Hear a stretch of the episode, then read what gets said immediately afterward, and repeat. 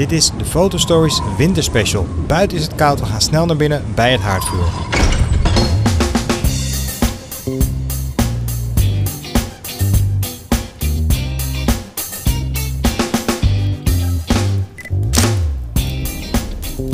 Welkom bij Fotostories aflevering 19. Ja, een van de laatste uitzendingen van dit seizoen. En dan in januari kom ik weer terug met een nieuw seizoen die misschien wat anders gaat klinken, maar dat hoor je dan. Het is bijna winter en daarom gaan we het over winterfotografie hebben. Maar voordat ik dat doe, eerst even iedereen bedanken voor de leuke en fijne berichtjes die ik krijg op social media. Op Twitter en op Instagram krijg ik nog steeds bijna dagelijks een berichtje van luisteraars die net de podcast hebben ontdekt of die al een tijdje luisteren die gewoon een vraag hebben. Ik heb al wat vragen binnengekregen. Misschien dat ik daar nog een aflevering over doe. Ehm, dus heel erg dank daarvoor. Uh, er wordt veel geluisterd, dat is hartstikke fijn. Ook naar de oude aflevering wordt nog veel geluisterd. Dat vind ik ook heel erg fijn om te zien. Nou ja, als ik eventjes stop in december, dan heb je tijd om die allemaal in te halen als je nog niet bij bent. En dan tot slot hoor je deze. Ja, ik heb natuurlijk ook een nieuw Instagram-account, speciaal voor de podcast. Fotografiepodcast is dat. Uh, volg me. Tag ook dat account in jouw eigen foto's, want dan feature ik die in mijn stories op dat account. En dan kunnen alle luisteraars van de podcast zien wat jullie maken. Dat is eigenlijk het idee ervan. Goed, we gaan snel verder. Want fotograferen in de winter kan soms echt de allermooiste plaatjes opleveren. De dagen worden namelijk korter en de bomen verliezen hun blad en de natuur die komt echt tot rust. De zon staat ook heel laag en sneeuw en ijs kunnen natuurlijk heel mooi spelen met het licht. Maar toch brengt het maken van dat soort winterfoto's ook de nodige uitdaging met zich mee. En daar gaan we dus over hebben in deze Photostories Winter Special. Ja, ten eerste moet je namelijk niet alleen maar jezelf, maar ook je apparatuur zien warm te houden.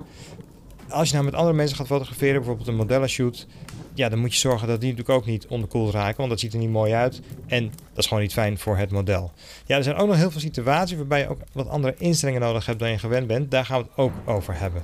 Dus ik ga deze winterspecial doen aan de hand van een aantal tips. Dus laten we snel beginnen. Tip 1. Neem altijd je camera mee en ga vroeg op pad. Ja, dat klinkt een beetje logisch. Neem altijd je camera mee, maar zeker in de winter is dat belangrijk. Want onze winters zijn eigenlijk nogal grillig en heel vaak is het gewoon grijs en saai en valt er weinig te fotograferen.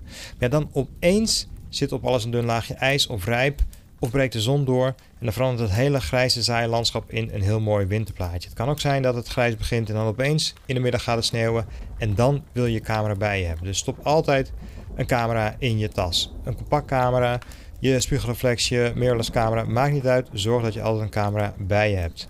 Um, ja, op die momenten wil je dus je camera kunnen pakken. Want soms duurt het ook maar heel kort voordat er weer wolken komen. Of voordat de zon weggaat. Of voordat de sneeuw is platgereden. Of voordat die rijp s ochtends vroeg is verdwenen. Dus je moet er snel bij zijn. Zeker s ochtends vroeg kan het heel erg mooi zijn. Want dan heb je dus die rijp die over het weiland zit. Die zit op de planten, op het gras. En dat geeft een heel mooi effect als daar dan de ochtendzon op staat. Ja, die zeldzame momenten wil je dus niet missen.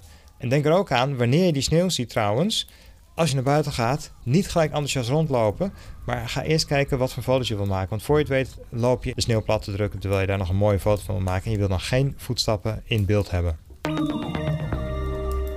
Tip 2. Houd je camera droog of zorg voor de juiste gear. Ja, want als je lang buiten bent, dan kan je camera nat worden door de regen of de sneeuw. En ook kan de camera misschien wel heel koud worden of zelfs bevriezen. Ja, en water en elektronica, dat gaat niet zo heel goed samen. Dus het is echt belangrijk om je spullen goed droog te houden. Maar de duurdere modellen van de meeste fabrikanten kunnen eigenlijk best wel wat hebben als het gaat om regen of sneeuw. En dan hoef je weer wat minder zorgen te maken. Even een korte opsomming van de diverse camera's die tegen spatwater en stof kunnen, zoals we dat noemen. Ehm, bij Canon kan je eigenlijk alle full-frame camera's kan je wel veilig mee naar buiten nemen. De moderne full-frame camera's, dus de 6D uh, eh, Mark 1 en 2, de 5D Mark 3 en 4. Um, heb je nou een crop sensorcamera, dan is de 70 en 80D is goed en de 7D Mark 2 alle andere modellen moet je heel erg uitkijken in de regen of in de sneeuw. Bij Nikon is het een beetje hetzelfde. Alle full frame modellen die kunnen wel tegen wat water of regen of sneeuw.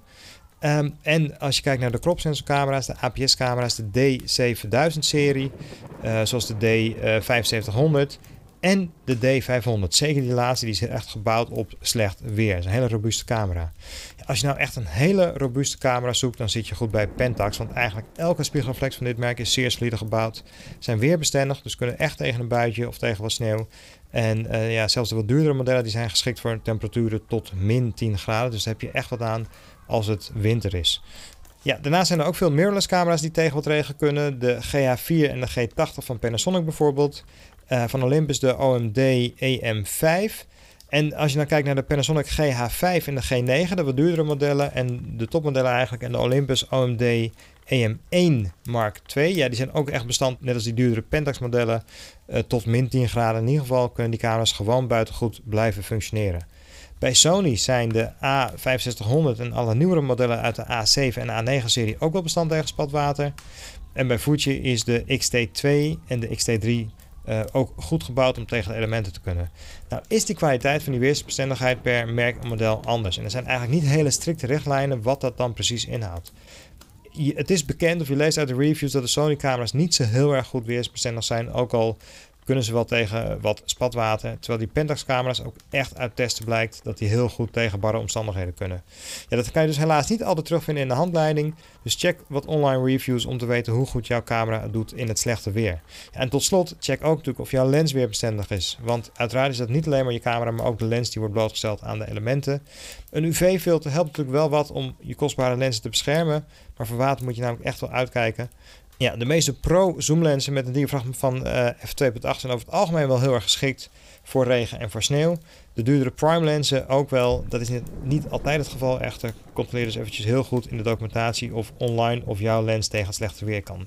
Het staat volgens mij nergens gedocumenteerd, maar men zegt dat de Nikon lenzen met een gouden ring, dat die over het algemeen vrij goed tegen een buitje kunnen.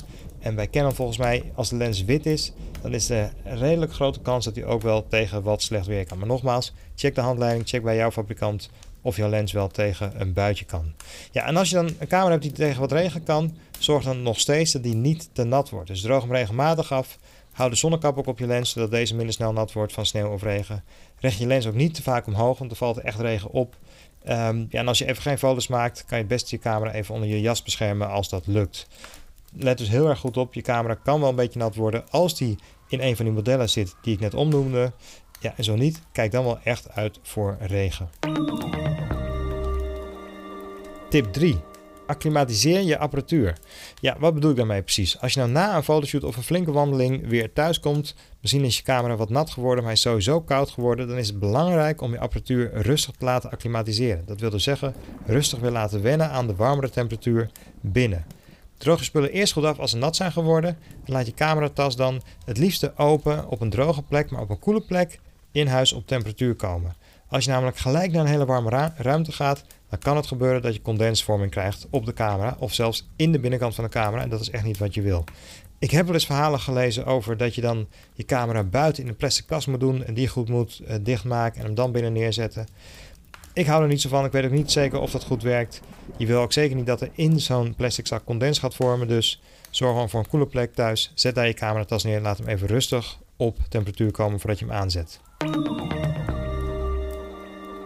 Tip 4.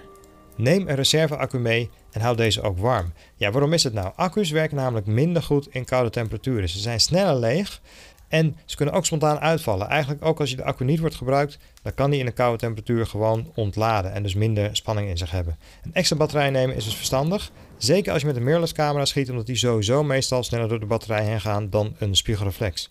Hou die reservebatterij dan wel warm door deze bijvoorbeeld heel dicht op je lichaam te dragen. In de binnenzak van je jas of in je broekzak of in ieder geval ergens waarvan je weet dat die batterij warm blijft. Als nou die batterij vervangen moet worden, stop dan die oude batterij die het niet meer zo goed doet of helemaal niet meer doet, ook weer in je binnenzak. Want de kans is groot dat als die weer warm wordt, dat hij dan weer wat energie in zich heeft. En dan kan je misschien nog een keertje je batterij omruilen als ook je reservebatterij is uitgevallen.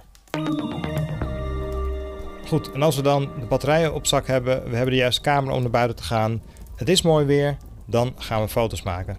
Het hele landschap is wit geworden door de sneeuw en dan heeft je camera moeite om de juiste belichting te vinden.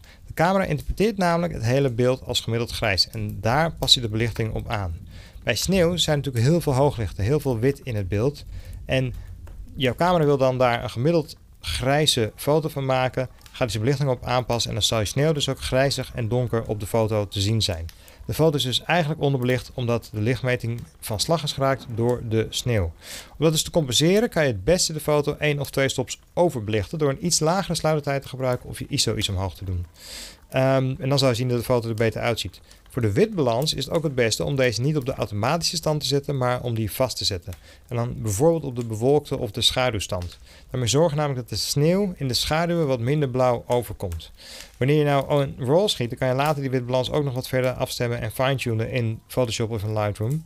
Maar dan voorkom je ook dat iedere foto er net wat anders uitziet of dat de sneeuw in elke foto net wat andere kleur heeft. Zet dus je witbalans vast schiet een roll, dan kan je in Lightroom correcties doen. Ja, voor de juiste belichting raad ik ook aan om altijd je belichting te controleren via het histogram. Als je nou een mirrorless camera hebt, dan kan je in real time vaak dat histogram al zien. En anders kan je na het maken van de foto in de preview van je spiegelreflex achter op de camera het histogram oproepen en dan kan je kijken hoe de belichting is. Je zal dus heel veel informatie aan de rechterkant van het histogram zien, want er is namelijk gewoon heel veel wit en licht in beeld. Misschien is het interessant om een keer een hele podcast te doen over je histogram aflezen voor mensen die daar geen ervaring mee hebben. Met een histogram kan je namelijk echt zorgen dat je altijd de juiste belichting krijgt. Zowel tijdens het fotograferen als je nabewerking in Lightroom. Tip nummer 6. Jezelf warm houden. Ja, naast je apparatuur en je accu's moet je natuurlijk vooral ook zelf warm blijven. Het eerste wat je natuurlijk moet doen is goede kleren aandoen, goede jas, goede broek, maar ook goede schoenen. En misschien wel extra warme schoenen dan normaal, want je staat veel stil. En anders dan bij wandelen zullen je voeten dan ook sneller onderkoelen als je gaat fotograferen en je gaat stilstaan. Uh, let er dus op extra warme schoenen. Je handen warm houden is natuurlijk ook heel erg belangrijk. Alleen fotograferen met handschoenen is nogal lastig. Dunne handschoentjes die zorgen misschien wel voor een wat betere grip op de camera en ook voor de controls. Of die je handen warm genoeg houden is te bezien, maar in ieder geval wel helpt het wat tegen de wind. Let er ook op dat heel veel camera's tegenwoordig natuurlijk een touchscreen hebben. En afhankelijk van hoeveel je dat gebruikt tijdens fotograferen, moet je wel weten of je die kan en wil bedienen met je handschoenen. Je kan natuurlijk gewoon handschoenen kopen en daar dan de duim en de wijsvinger vanaf knippen. Er zijn ook, zoek in de betere uh, fotografiewinkels, speciale fotografiehandschoenen te vinden. Die hebben een opening voor je duim en je wijsvinger om je camera goed vast te houden en te kunnen bedienen. En wat ik sowieso zou willen aanraden, ik doe het zelf niet altijd als ik buiten fotografeer, maar in dit geval wel in de winter. Neem een camera riem mee. Draag je camera met een riem om je nek of om je schouder. Als je handen dan verkleumen tijdens de kou, dan laat je camera misschien sneller vallen en dan hangt hij in ieder geval veilig om je nek. Je kan ook gewoon je camera eventjes om je nek laten hangen en je handen in je zakken doen om ze een beetje op te warmen. Kom ik gelijk ook bij de laatste tip om je handen warm te houden. Koop een paar hotpacks. Die kan je overal kopen voor een paar euro. Uh, bij de Action, misschien bij de Xenos. Zoek daar eventjes naar. Ook voor een model of voor een klant is het heel erg fijn om mee te nemen. Ik heb er altijd wel een paar in mijn tas zitten als ik uh, ga fotograferen in de winter. Dat is een klein zakje met vloeistof erin en een metalen plaatje. Dat metalen plaatje kan je ombuigen of klikken en dan wordt dat uh, pakketje wordt binnen een paar seconden heel erg warm. En dat blijft dan zeker wel een half uurtje, misschien drie kwartier, blijft het lekker warm. Kan je handen aan opwarmen. Kan je in je zakken doen. Uh, ideaal. Neem er altijd een paar mee. Je kan ze gewoon hergebruiken als je nou weer thuis bent. De inhoud, die vloeistof, die, wordt, die kristalliseert, die wordt hard. Als je nou dat zakje in kokend water legt, een paar minuten, dan wordt het weer helemaal vloeibaar en kan je ze gewoon weer blijven hergebruiken. Ideaal dus, neem er altijd een paar mee in je tas. Tip nummer 7, de bonus tip. Een Polaroid of polarisatiefilter. Zet een Polaroid of polarisatiefilter voor je lens. Je kan hele mooie blauwe luchten maken. De wolken worden ook witter. Je kan de schitteringen in de sneeuw verminderen met zo'n polarisatiefilter. Hoe werkt het nou? Een polarisatiefilter is een filter waar je aan kan draaien en daarmee verminder je de hoeveelheid gepolariseerd licht die in de foto op je sensor komt. Het werkt heel goed voor blauwe luchten. Als de zon links of rechts van je staat, draai eraan en dan zal je zien, ook gewoon door je zoeken heen, dat de lucht heel mooi donker of fel blauw wordt. Je kan hem ook gebruiken om bijvoorbeeld reflecties in water te verminderen of zelfs te laten verdwijnen. In ijs, autoruiten werkt het ook erg goed op. Als ik foto's maak van auto, zorg ik altijd dat ik polarisatiefilter bij me heb. Maar in de winter kan het dus hele mooie effecten geven. Zoek dus naar een goed Polaroid filter, polarisatiefilter. En ga er eens mee experimenteren. Ik zal zeker zien dat het hele mooie effecten geeft.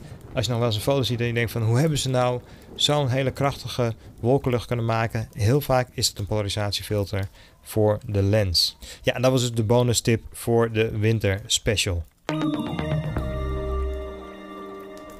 Dat waren alle wintertips. Ik hoop dat je wat aan hebt gehad.